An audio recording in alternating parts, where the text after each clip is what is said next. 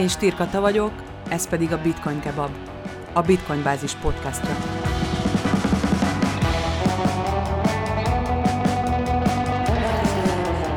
Kocsis Péter a vendégem, aki a MOL Zöld Energia Program menedzsere, és nem kisebb dologra vállalkoztunk ma, mint bemutassuk, illetve elsősorban Péter bemutassa, hogy hogyan működik a villamos energiapiac, és abban milyen szerepe van, illetve lehet a bitcoin bányászatnak.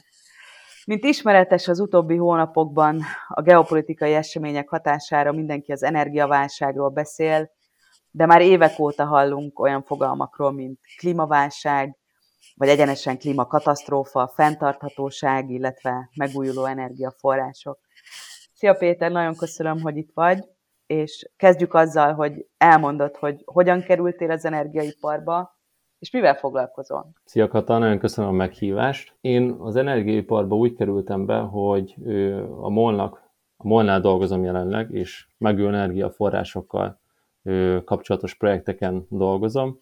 Igazából próbáljuk azt, azt vizsgálni, hogy, hogy az egyes, egyes megújuló energiás technológiáknak, megoldásoknak milyen, milyen lehetőségeit tudjuk kiaknázni, felhasználni, és ezáltal csökkenteni a, a molnak a kibocsátását. Én a MOL elkezdtem a karrieremet, friss diplomás programjában vettem részt, és igazából, hogyha a nagyobb energetikai szektort nézzük, akkor, akkor a MOL is egy jelentős energetikai szektorban ügyködő szereplő, és ott igazából a, az olajipari részét ismertem meg az iparágnak, és munka mellett volt szerencsém megcsinálni a, a BM-én az energetikai mérnök mesterképzést is, és így még szélesebb körben ismertem magát az iparágat. Volt egy kisebb kitérőm, a PVC-nél dolgoztam üzleti tanácsadás uh-huh. csapaton belül az energetikai projektekkel foglalkozó csapatban. Ott nagyon széles körű ismertséget tettem szert abból adódóan, hogy igazából ott nem ott projekt alapon dolgoztunk, különböző projektek jöttek be, különböző energetikai feladatok, megoldásokon kellett dolgozni, ezáltal még több tapasztalatot tudtam szerezni, és így ezt követően kerültem vissza két év után a a MOL-hoz, ahol most pedig már egy éve dolgozom ebben a pozícióban.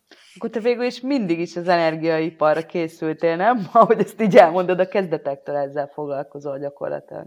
Igen, az elején, elején még nem az energetika volt az elsőleges szempont, ott leginkább iparbiztonsági rész volt, amivel foglalkoztam, ah, okay. de ettől függetlenül a technológiát ugyanúgy meg kellett ismerni, a teljes supply chain résszel foglalkozni mm. kellett, és, és ez tényleg adott egy olyan egy olyan alaptudást, ami, ami még inkább felkeltette az érdeklődésemet, és ezért volt az, hogy a mesterképzést már ebben az irányban uh-huh. csináltam meg. Ekközben amúgy a molon belül is voltak képzések a Veszprém Egyetemmel kapcsolatban, ami még inkább a a vegyipari technológiáknak a sajátosságait lehetett megismerni. Kriptovalutákkal foglalkoztál valaha, vagy mutattál bármiféle érdeklődést?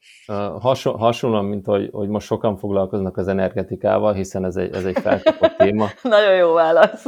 amikor, amikor a bitcoin is, bitcoin is elkezdett betörni, és, és tényleg sok érdeklődő, aki a, a mindennapi hírek iránt érdeklődik, az, az, az hallott már a bitcoinra, és ebből adódóan a, a, a blockchain technológiáról is. De ettől függetlenül függetlenül, ettől függetlenül nem ástam bele magamat a, a rejtelmeibe.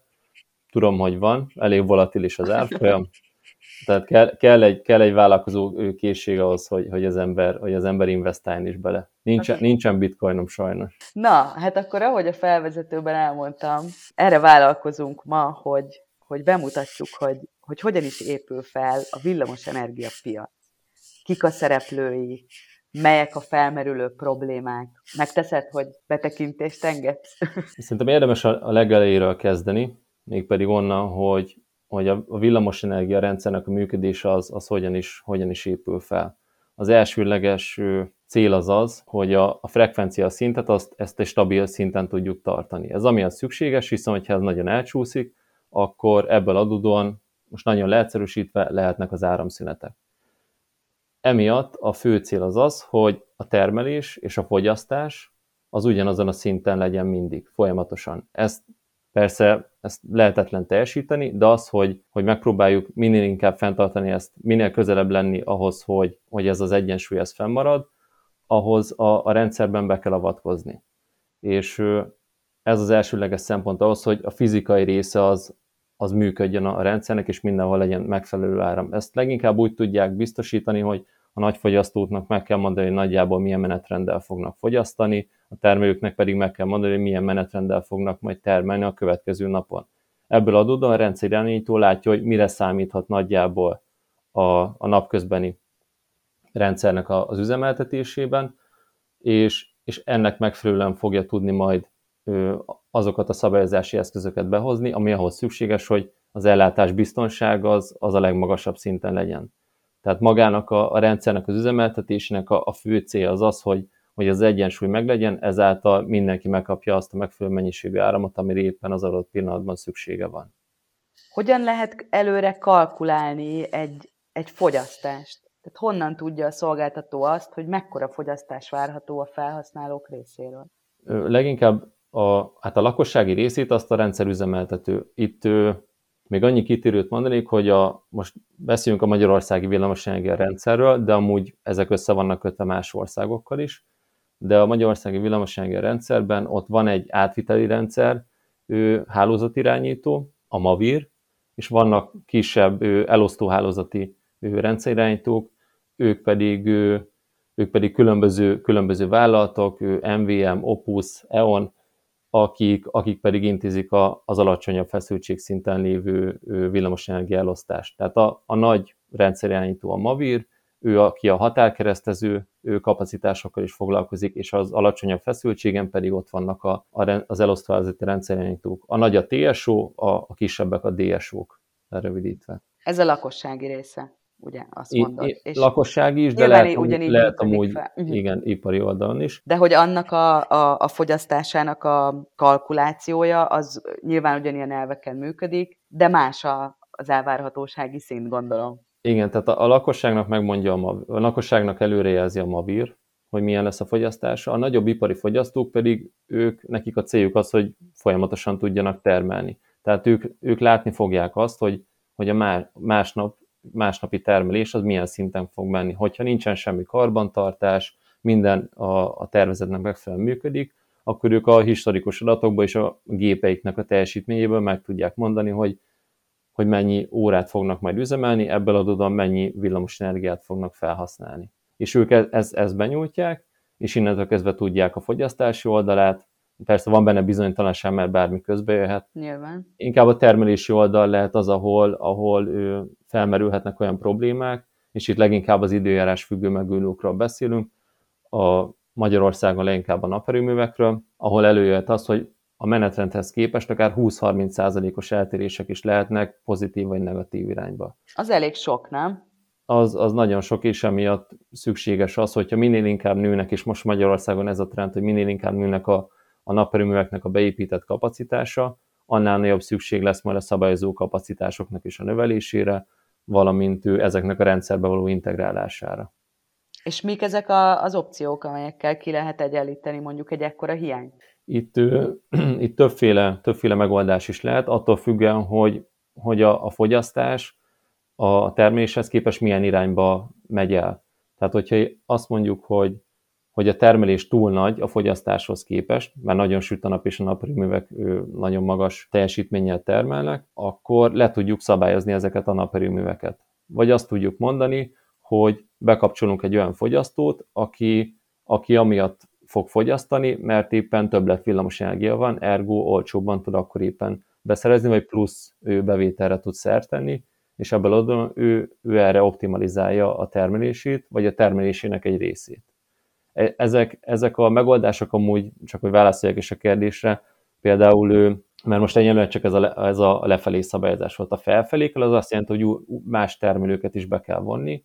Ebben az esetben jöhetnek szóba olyan rugalmasabban üzemeltethető eszközök, berendezések, mint mondjuk a gázmotorok, gázturbinák, vagy ide sorolhatjuk az akkumulátorokat is, uh-huh. amik amik most még elég kis teljesítmény kapacitással állnak rendelkezésre Magyarországon belül, de itt is várható majd egy, egy nagyobb növekedés. Uh-huh. És ide sorolhatjuk a bitcoin bányászatot is, nem? Ha már, ha, ha, ha már bitcoin, erről beszélünk. Igen, ha a bitcoin bányászatot nézzük, akkor, akkor abban is ő, vannak lehetőségek. Mik azok a tényezők, amik a, az energiaárak alakulását szabályozzák? És ugye itt arra próbálok célozni, hogy az elmúlt időben mint mindenki számára ez Sajnos egyértelmű, hogy iszonyatosan felmentek az árak. Mik azok a tényezők, amik kiváltották ezt a fajta áremelkedést? A legegyszerűbben amúgy szerintem a, úgy lehet ezt elmagyarázni, hogy a, a villamosenergia rendszerben a, a termelők részéről az határozza meg a villamosenergia árat, aki a legdrágábban adja el a, az általa megtermelt áramot. Itt, mivel egy versenypiacról van szó, nem az a cél, hogy minél drágábban adják el, hanem minél olcsóbban úgy, hogy, hogy még szükség legyen az ő termelési kapacitásukra. Tehát, hogyha sok az olcsó erőmű, ami, aki olcsón tud termelni, akkor az áram is olcsóbb lesz. Viszont, hogyha nem tudja ez, a, ez az olcsó kapacitás kielégíteni a, a teljes fogyasztást, akkor jönnek be a drágább termelők is, és ö, tavaly nyár vége óta, ott még egy, egy fél évvel igazából nagyjából a háború előtt, a, az orosz-ukrán háború előtt már elkezdett növekedni a, a gáznak az ára. És a, a gázá, a villanyára az, az nagyban függ, sőt, szinte elsősorban a gázárától függ, hiszen nagyon sok gázos erőmű van, gáztüzelési erőmű van, és a, rugalmasabb kapacitások is általában gáztüzelésű eszközökkel oldhatók meg. Tehát a gázárának a növekedése az nagyban elkezdte növelni a villamosenergiának is az árát. Ez az egyik része, a másik része pedig inkább a, a COVID-hoz köthető, hiszen ott a, a kereslet és a kínálat teljesen elvált egymástól, hiszen az elején a Covid-nak az elején az történt, hogy kereslet oldalról csökkent le az igény, utána pedig, amikor már elkezdtek volna az emberek újra vásárolni, akkor pedig eleállított kínálati kapacitások voltak hiányban. Így nem találkozott egymással a kettő, és az megint zavart okozott a, a rendszerben. Ja, és ez nyilván nem úgy működik, hogy leállítanak egy szolgáltatást, mi kicsi az igény, és amint megnő az igény, bekapcsolják, és öt perc múlva mindenki újra igen, kapja a igen. szolgáltatást, igaz? És ebben kapcsolódóan még bejöttek a, a globális kérdések is, hiszen az ázsiai országok hamarabb elkezdték a, a Covid alatt már lekötni a, a földgáz kapacitásokat, és ezáltal, amikor Oroszország éppen nem úgy szállított, akkor már nehezebb volt újabb kapacitásokat lekötni, mert ő nem ide szállították a cseppfolyósított földgáz mennyiségeket. Mik azok a, a megújuló energia, illetve melyek a megújuló energia fajtái, amikkel, ahogy gondolom, te is foglalkozol, mint zöld program menedzser? Igen, a, a legegyszerűbb, és szerintem az mindenkinek, a, hogyha megújuló energiáról beszélünk, akkor, akkor a, a nap, napelemek azok, amik uh-huh. egyből az eszébe jutnak, és erre ezzel asszociálnak, hogyha, hogyha megújulókról van szó de itt többféle megújuló energiaforrás is képbe jön, ami, aminek amúgy a legrégebbi tradíciója van, mondjuk így az iparosítási időszaktól kezdve, azok a vízerőművek, uh-huh. hiszen ott a, már, már a régi időkben is a, a vízimalmokkal, vízimalmoknak, a víznek a mozgásenergiát használták arra, hogy, hogy tudjanak űrölni, és ezt követően már a villamosenergia termésben is fel tudták használni ezt a technológiát, nem, a, nem ezek a típusú vízimalmokkal, ott yeah. már turbi, turbinákra volt szükség, de a lényeg ott az, alap, az alapvető mechanizmus ott is az volt, hogy a mozgás energiát azt át tudták alakítani utána ő elektromos energiával. Uh-huh. Emellett ugyanúgy, hogyha már turbinákról beszélünk, és megülő, akkor a szélturbináknak uh-huh. a, a, a jelenléte az, ami, az, ami jelentős. Ez leginkább az, az offshore szélturbinák azok, amik lényegesen nagy villamosenergia mennyiséget tudnak termelni, és emellett persze van nagyon sok szárazföldön telepített szélerőmű is, de, de a kettő, mind a kettőnek megvannak a sajátosságai.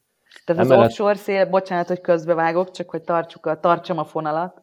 Tehát az offshore szélerőmű az, az, az egy olyan, ami mondjuk a tengerek partján helyezkedik el, Így van. és az abból származó szélenergiát hasznosítja. Így van. Tehát mondjuk Magyarország viszonylatában ez elég nehezen képzelhető el, hiszen nincsen tengerpartuk, tengerpartunk. Pontosan. Viszont akár folyók partján is elképzelhető egy ilyen, vagy ott abszolút nem releváns? Ott, ott ez nem, nem releváns, ott, ott, hogyha folyó van, akkor nem feltétlenül ő akkor fogja olyan szinten. vízenergia jön a képbe a szél helyett. Igen, igen, de a vízenergiánál is ott azt is óvatosabban kell kezelni, hogyha már csak a bős nagymarosból indulunk ki Magyarország uh-huh. tekintetében, hogy, hogy ott pedig a környezetvédelmi kérdések azok, amik, azok, amik nem feltétlenül teszik megtérülővé, vagy éppen hatékonyá azt az adott projektet. Uh-huh. Tehát itt a vízerőműveknél is általában ott vannak nagy vízerőművek északi országoknál, nagyobb fjordok, völgyek, víztározók, uh-huh. és ott, hogyha fel tudják tározni, vagy el tudják tározni a vizet, na, nagyobb természetes tárolókban, akkor onnantól kezdve egy nagy gát megépítésével sokkal könnyebben tudják hasznosítani a, a vízenergiát. Magyarországnak elég jó adottságai vannak, nem? Ilyen különböző megújuló energiaforrások használatára, potenciális használatára. Ha napenergiáról beszélünk, akkor, akkor mindenféleképpen. Tehát nagyon, nagyon sok napos terület van, ahol, ahol érdemes, nagyon sok napos és lapos terület van, ahol, ahol ezt jól lehet hasznosítani. Persze itt megint felmerül a kérdés, hogy, hogy most termőföld, vagy pedig, vagy pedig naperőmű létesül az adott területre, de azt Aha. azért... Mire a kettő együtt nem működik? Vannak rá az úgynevezett agrovoltaics nevezetű megoldások, ami az ötvezete a, a fotovoltaiknak, a PV-nek, ami a, a napenergiát hasznosító technológia, uh-huh. és emellett van rá lehetőség, hogy, hogy, hogy ott mezőgazdasági tevékenységet is lehessen folytatni. Uh-huh. Ez valamilyen szinten növeli a, a beruházási költséget, hiszen attól függ, hogy mit termelünk ott, mert mhm. akkor nagyobb állványok szükségesek, több vas szükséges hozzá, hogy alatta mondjuk lehessen aratni, de, de lehetnek olyan, olyan növények is, ami, amihez viszont nem szükséges az, hogy, hogy magasabb legyen telepítve. Ez még, ez még gyerekcipőben jár. Most Magyarországon nem is tudom, hogy van esetleg olyan, olyan naperőmű, ami, ami egy ilyen technológiai megoldást alkalmazna, uh-huh. de biztos, hogy meg fognak jelenni, jelenni majd ezek a megoldások is. Olaszország szerintem a legközelebbi ország, ahol, ahol, ezt, már, ahol ezt már elkezdték rendesen szabályozni, és, és, és projektek is létesültek már erre vonatkozóan. Sőt, hát nem régiben olvastam a hírt, hogy Görög, Görögország nem is tudom, hogy hány órára állította le a, a szolgáltatót, az állami szolgáltatót, és uh, tért át, azt hiszem napelem volt, de javíts Igen, igen, igen, igen, jól emlékszem. És akkor... az egész ország arról üzemelt pár órán keresztül.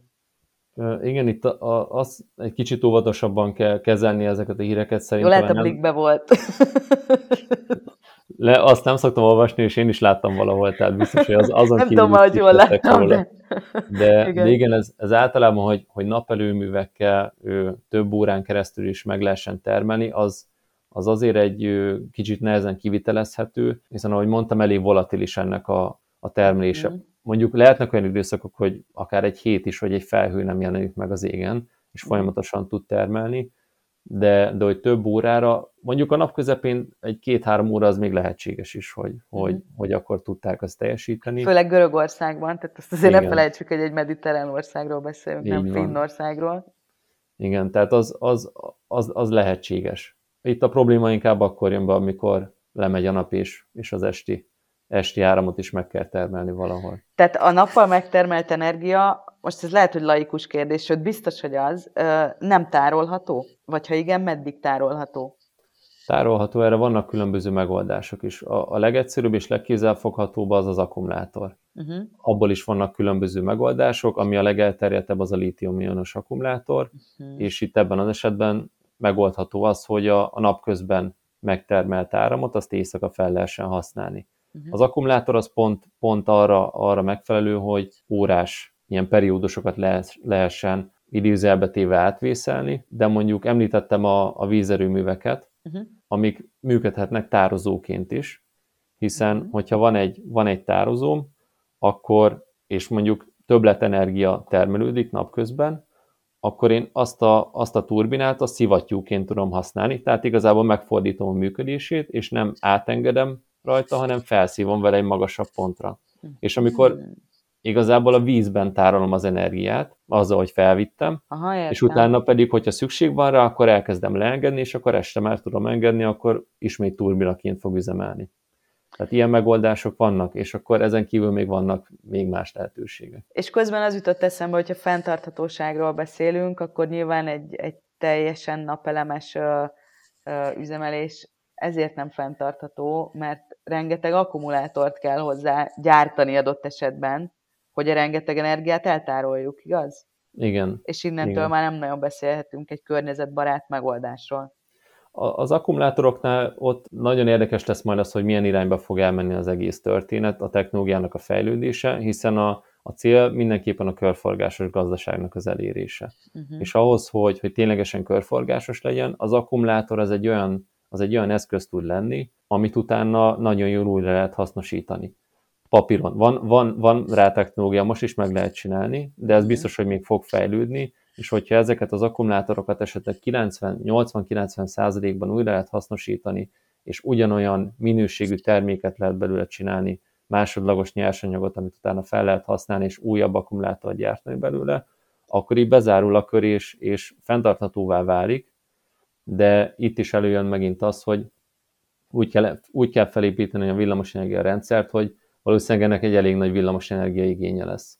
Aha. Tehát az aksikat fogom újra hasznosítani, de ahhoz kell plusz villamosenergia mennyiség, tehát ennek úgy kell képülni, ez nem tud képülni egy, egy, egy évtized alatt. De mondjuk a 2050-es célok, azok még messzebb vannak, de ahhoz már ténylegesen most el kell kezdeni kiépíteni ezeket a, ezeket a kapacitásokat. És van erre tendencia? Elkezdődött ezeknek a kiépítése? Te hogyan látod ezt így belőle? Az, az akkumulátoroknak mindenféleképpen. Most leginkább amúgy Ausztrália, az Egyesült Államok az, ahol, az, ahol ténylegesen az ipari méretet elérő akkumulátorok létesülnek. Ausztráliában leginkább a Tesla az, aki, uh-huh. az, aki ezzel kapcsolatban beruházásokat eszközöl. Amerikában több szereplő van, de Európán belül is egyre több helyen jelennek meg 10-20-30 megawattos akkumulátorok. Még annyi az akkumulátorokról, hogyha mert az erőműveknél, hogyha beszélünk, akkor általában megawattok, gigawattokról beszélünk, ezek a mhm. teljesítményt jelentik. Az akkumulátornál viszont azt is figyelembe kell venni, hogy a teljesítmény mellett van egy tárolási kapacitása is, ami viszont már energia mennyiség. És itt, hogyha arról beszélünk, hogy van egy 10 megawattos akkumulátorom, ami mondjuk 20 megawattórás tárolási kapacitással bír, az azt jelenti, hogy két órányi, e, ez a teljesítményhez Aha, két órányi értem. tárolási kapacitást tud biztosítani. Ami látszódik az egész energiátmenetben, hogy egy biztos megoldás nincsen, és, és minél, minél decentralizáltabban építik ki ezeket a rendszereket, annál biztonságosabban tud működni, vagy annál inkább lehet azt biztosítani, hogy, hogy ne lépjen fel olyan probléma, ami, ami esetleg a rendszernek a hát most nem az összeomlásához, de nagyobb rendszer, rendszer problémákat tudna okozni. Máltán éltem az elmúlt tíz évben, és minden nyáron minimum kétszer teljes áramszünet volt a szigeten. Különösen a nyári hónapokban, amikor az összes turista Máltán volt, és az összes légkondiment, és az összes hűtő, és nagyon kevés helyen volt generátor, és hát még, még, még idén is előfordult az, hogy puk, és ott csücsültünk a földközi tenger kellős közepén a tök sötétben. Akkor ugye elgondolkozik az ember, hogy mennyire szeretjük az energiát és Igen. az áramot. Igen, mondjuk, hogyha este megy el, akkor nem biztos, hogy szükség van rá, akkor lehet aludni is, vagy, vagy éppen gyertya mellett nem olvasni, de, de, de valami, valamit ott rosszul csinálnak, akkor. vagy hát nem igen. teljesen jól. vagy nem teljesen jól. Figyelj, ez egy teljesen elrugaszkodott ötlet egyébként, hogy hogy a lakosság teljes mértékben átálljon egy, egy önműködő rendszerre, és saját maga lássa el magát különböző megújuló forrásokkal? Szerintem igen. Tehát a, a, ha van egy, van egy integrált rendszer, az, az tud biztosítani egy olyan ellátásbiztonságot, ami, amire szerintem mindenkinek szüksége van, aki szeretne egy bizonyos komfortszint felett élni. Uh-huh. És, ez, és ez csak egy, egy része a komfort. Itt, itt ugyanúgy beszélni kell mondjuk a, a kórházakról, tehát, hogyha van egy, van egy jól működő, stabil rendszered, akkor mindenféle olyan közszolgáltatás, ami, ami elengedhetetlen ahhoz, hogy egy, egy civilizált társadalmat lehessen működtetni, akkor szükség van egy ilyen rendszerre. Persze ez egy széles skála, hogy most milyen termelők tudnak csatlakozni a hálózatra, a fogyasztó oldalról, hogyan lehet, hogyan lehet integrálódni ebbe az egész rendszerbe, hogy ne feltétlenül csak fogyasztók legyenek, hanem mondjuk termelők is, és itt most mhm. elsősorban a háztartási méretű kísérőművekre gondolok, tehát a tetőre szerelt napelemekre, uh-huh. Hogy ők hogyan tudnak hozzájárulni ahhoz, hogy ez a rendszer minél zöldebben tudjon és minél fenntarthatóbban tudjon működni, de, de az, hogy teljesen leváljon minden lakossági fogyasztó, azt már csak amiatt se tudnám elképzelni, hiszen nincs annyi villanyszerelő Magyarországon, hogyha van egy nagyobb vihar, vagy bármi, akkor hirtelen el tudja látni az összes az összes lakossági fogyasztót. Tehát így szerintem a szakember hiány is biztos egy, egy, egy probléma lehetne erre, de munkahelyeket is teremtene ezáltal. Uh-huh. Igen, képzettségre rá kell fókuszálni. Mindenki villanyszerelő akar lenni. Na de komolyra fordítva a szót, mi lehet a bitcoin bányászat szerepe, ha lehet egyáltalán? És, és szerinted mekkora a realitása, hogy a, a, a megújuló energia sorába léphessen ez egyszer, akár Magyarországon? Foglalkoznak ezzel egyébként szakmai berkekben a kollégáid, vagy akár te, vagy akár a MOL? Szerintem amit itt mindenféleképpen érdemes kiemelni, az az, hogy amiről még eddig nem teljesen beszéltünk, tehát a, a rugalmasan működő ő, szabályozó kapacitások. Uh-huh. És itt jöhetnek képbe azok a fogyasztók, akik a fogyasztásukat napközben is megtervezik valahogy, de hogyha szükség van rá, akkor tudnak ezen változtatni. Ezt úgy hívják angolul, hogy Demand Side Management, DSM, uh-huh. vagy Demand Side Response, több, több elnevezése is van, de a lényeg az az, hogy fogyasztó oldalról is hozzá tudjanak úgy járulni a, a rendszernek a stabilitásához, hogyha bármilyen eltérés van, akkor, akkor ők közbe tudnak szólni. Uh-huh. És ami szerintem, ez amúgy egy hiányzó láncem most még jelenleg a, szerintem Európa szinten is a villamosenergia rendszerben, hogy olyan nagy fogyasztók nem jelentek még meg a piacon, akik ezt a, ezt a rugalmas, nagyobb kapacitással rendelkező rugalmasságot fel tudják ajánlani. Tehát ki tudják és egyenlíteni a szolgáltatást gyakorlatilag, igaz? Így az, van, az ellátást. Így van. Most, mm. ha, ha a bitcoin bányákról beszélünk, most nagyon leegyszerűsítve, azok egy, egy nagyon nagy villamosenergia fogyasztású számítógépeket jelentenek. Uh-huh. Tehát ők ideális esetben folyamatosan dolgoznak, és bányásszák a bitcoinokat, de közben nagyon sok villamos energiát fogyasztanak el. De hogyha a rendszerben éppen arra van, arra van szükség, hogy a termelés az, nem, az alacsonyabb, mint a fogyasztás, tehát a fogyasztást lentebb kell csökkenteni, uh-huh. akkor a bitcoin bányák ezt fel tudják ajánlani előző nap, hogy nekik van, van, egy, van egy ilyen rugalmas kapacitásuk, amit fel, felajánlanak, és hogyha szükség van rá, akkor ezt lehívják, és ezáltal most nagyon leegyszerűsítve, vagy az van, hogy kikapcsolják a gépeket, és akkor éppen nem bányásznak egy óráig, vagy két óráig, Aha. de cserébe a rendszerüzemeltetőtől kapnak valamekkora ellentételezést. Pénzt gyakorlatilag. Aha. Így van, így van. És ebben az esetben, mint demand side response oldalra, vagy demand side management oldalról, uh-huh. ott fel tudják azt, azt ajánlani, hogy, hogy a rendszer stabilitása fennmaradjon. Tehát ez, ez egy olyan, ez egy olyan plusz bevételi forrás lehet a, a bitcoin bányák esetén, ami mondjuk az üzleti modellben érdemes fontolóra venni. Jelen pillanatban ez hogyan van egyébként megoldva? Bár a, azt mondtad, ez egy hiányzó láncem. A, hát a, igazából a rendszernek a szabályozása az, az megoldott, csak más eszközök vannak benne, és hogyha elkezdenek nőni az időjárás függő megújulóknak a beépített teljesítménye kapacitása, és Magyarországon ez, ez várható, uh-huh. akkor minél több ilyen szabályozó kapacitásra van szükség. Viszont jelen esetben már beszéltünk azokról a, azokról a technológiákról, amik most rendelkezésre állnak, uh-huh. viszont ezek a, ezek a fogyasztó oldali szabályzók, ezek még kevésbé jelentek meg. Tehát ők tudják majd segíteni a, a napelemeknek és a naperőműveknek, valamint a más időjárás függő erőműveknek a terjedését, hiszen egy rugalmas kapacitást tudnak felajánlani. Tehát van erre megoldás, csak ők is egy eszköz lehetnek majd erre a szabályozási kérdéskörnek a, a megválaszolására. Nagyon merev és szigorú az energiaszektor, vagy pedig van hajlandóság arra, hogy ilyen új technológiák akár beléphessenek? Szerintem, szerintem szabályozás oldalra mindenféleképpen várják a, ezeket a megoldásokat.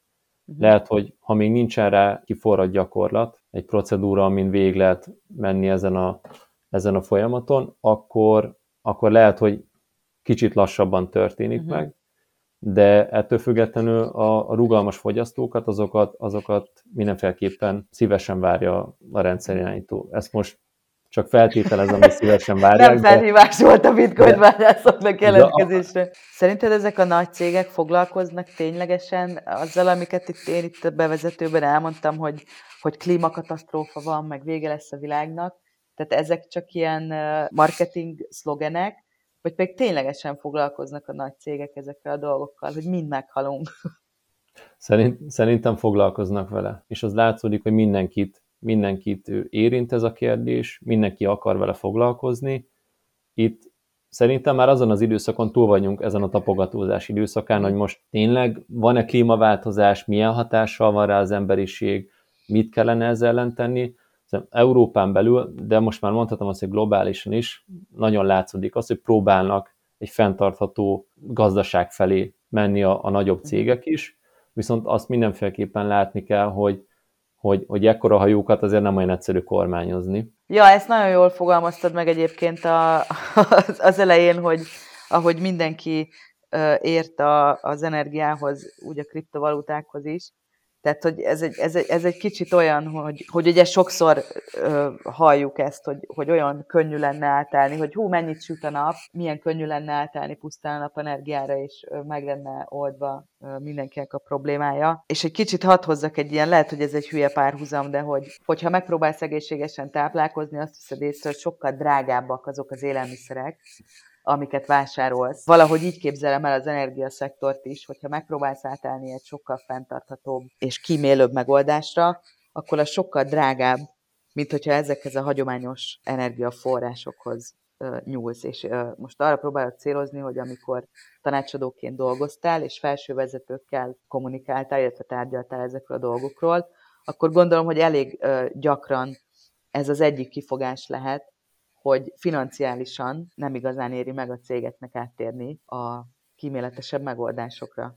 Van rá, van rá példa. Most a, a legegyszerűbb példa inkább szerintem, amit fel lehet hozni, az az, hogy leváltani a, az autót egy elektromos autóra. Uh-huh. Ott, ott ténylegesen akkora a különbség árban, hogy, hogy nagyon sokan nem engedhetik meg ezt maguknak. És nem is feltétlenül jó amúgy a rendszer, lenne jó a rendszer számára sem, hiszen az egy olyan villamosenergia igény növekedést jelentene, amit uh-huh. már nehezebben tudna lekezelni a rendszerirányító, és a termelők se tudnának annyit termelni. Viszont ha most azt a részét nézzük, hogy a, a házunkra teszünk fel napelemet, akkor, akkor az már nem, nem feltétlenül ezt a részét jelenti, hiszen az megtérülhet x éven belül, uh-huh és hogyha most egy családi házról beszélünk, és mondjuk megtérül 8 éven belül, vagy 10 éven belül, és én 25 évig élek ott, akkor annak azzal jelentős Persze. anyagi, anyagi előre tehetek szert.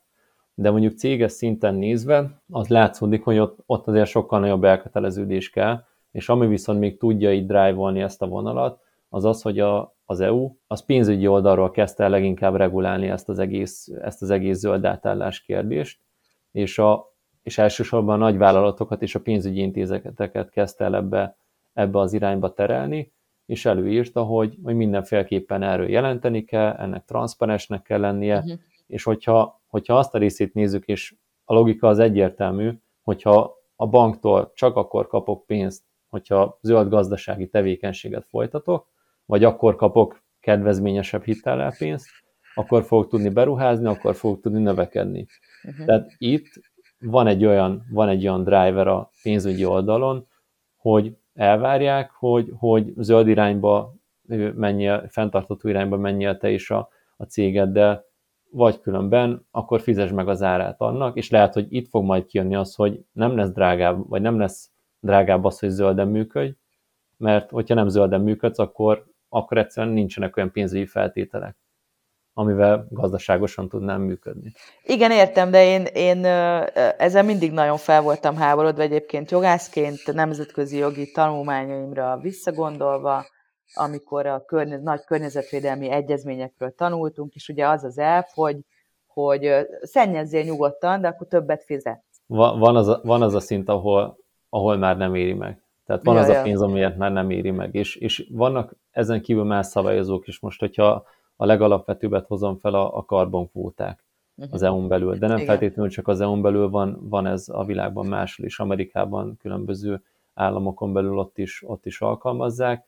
Ezzel nagyon jól, nagyon jól be lehet árazni azt a tevékenységet, ami eddig nem volt beárazva. Ja, csak tudod, ebből kiindulva egy kicsit úgy tűnik számomra, hogy igen, mindenkinek nagyon fontos a klímaválság, de hogy igazából nincs rá megoldás. Tehát, hogy, hogy, hogy most, hogyha azt nézem, hogy én egy közúti fuvarozó vagyok, és teherautókkal fuvarozok Európában keresztül kasul, hogy, hogyan, hogyan állok át egy, egy energiatakarékosabb megoldásra, akár elektromos teherautókkal, hogyha a másik oldalon pedig akkora igény keletkezik ezáltal, ami gyakorlatilag kielégíthetetlen, mert nyilván nem egy ilyen cég működik Európában. Ez egy, ez egy lassú folyamat lesz, de valószínűleg ez is a nagy cégektől fog elindulni, és ahogy gyűrűzik ez a pénzügyi intézetektől, ott lehet az, hogy most éppen inkább a, egy olyan példát hoznék, ami, de ez akár a fuvarozó cégre is igaz lehet, hogy a nagyobb vállalatok a beszállítóik számára is előírják, hogy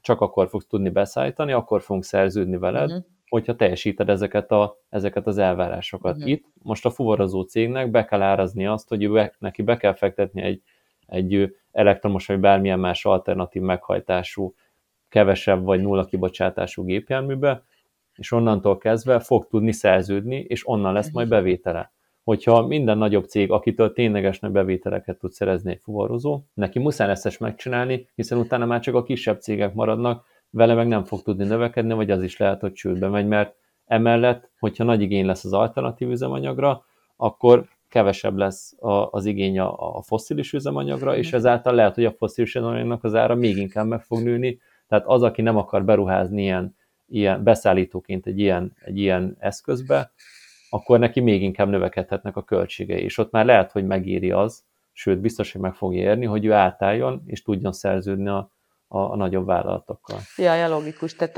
a reformoknak az egész supply chain keresztül kell menni ahhoz, és nyilván ez rengeteg idő.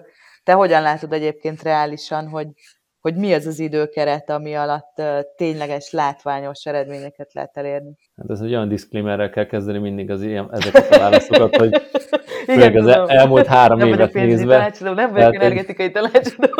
Tehát egy, egy, COVID, egy COVID, meg egy háborús helyzet ja, Európán ja. belül, ez, ez mindenféle előrejelzést teljesen szét tud szedni.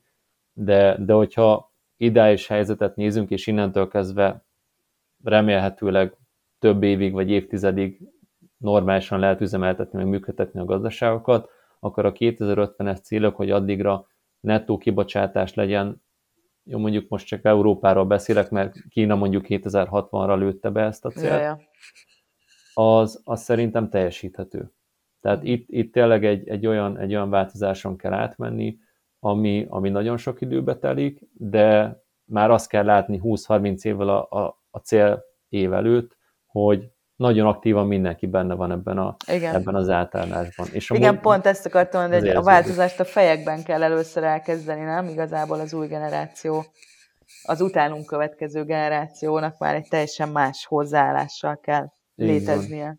Így van. Amit amúgy ő, még általában így, vagy legalábbis az én hozzáállásom ez, hogy sokan mondják, hogy fogyasztói oldalról kell, lehet, lehet drive-olni a, a, a termelőket és a nagy cégeket, hogy ha most a fogyasztó fenntartható terméket akar fogyasztani, akkor, akkor, akkor fog elkezdeni majd abba az irányba menni majd a cég.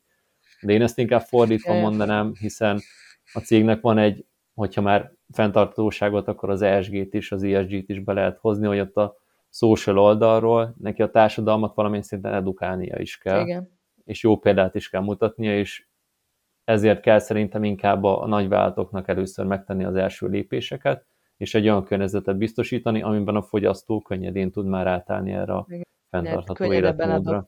Igen, igen. Tehát a ideális esetben egy, egy, egyformán, vagy paralel alulról és felülről. Hú, Péter, tök jó beszélgetés volt. Nagyon izgultam, ezt mondtam is neked az elején, mert nagyon-nagyon távol állt tőlem a téma, de, de nagyon sok mindent megértettem, és remélem, hogy a hallgatók is. Úgyhogy nagyon szépen köszönöm neked ezt a beszélgetést. Én is nagyon élveztem, köszönöm szépen a lehetőséget. Dolg- dolgozzunk együtt előre zöld jövőjét. Így van, így van, így van. Remélhetőleg a bitcoin bányák is be tudnak majd ebbe segíteni. Így van. Van rá lehetőség, mondjuk ez globálisan eléggé különbözik, hogy az egyes országokban hol éri meg és hol nem. De, Persze. de szerintem mindenhol meg lehet rá találni a megfelelő megoldást, vagy lehetőséget. Így legyen. Köszönöm szépen. Én is köszönöm.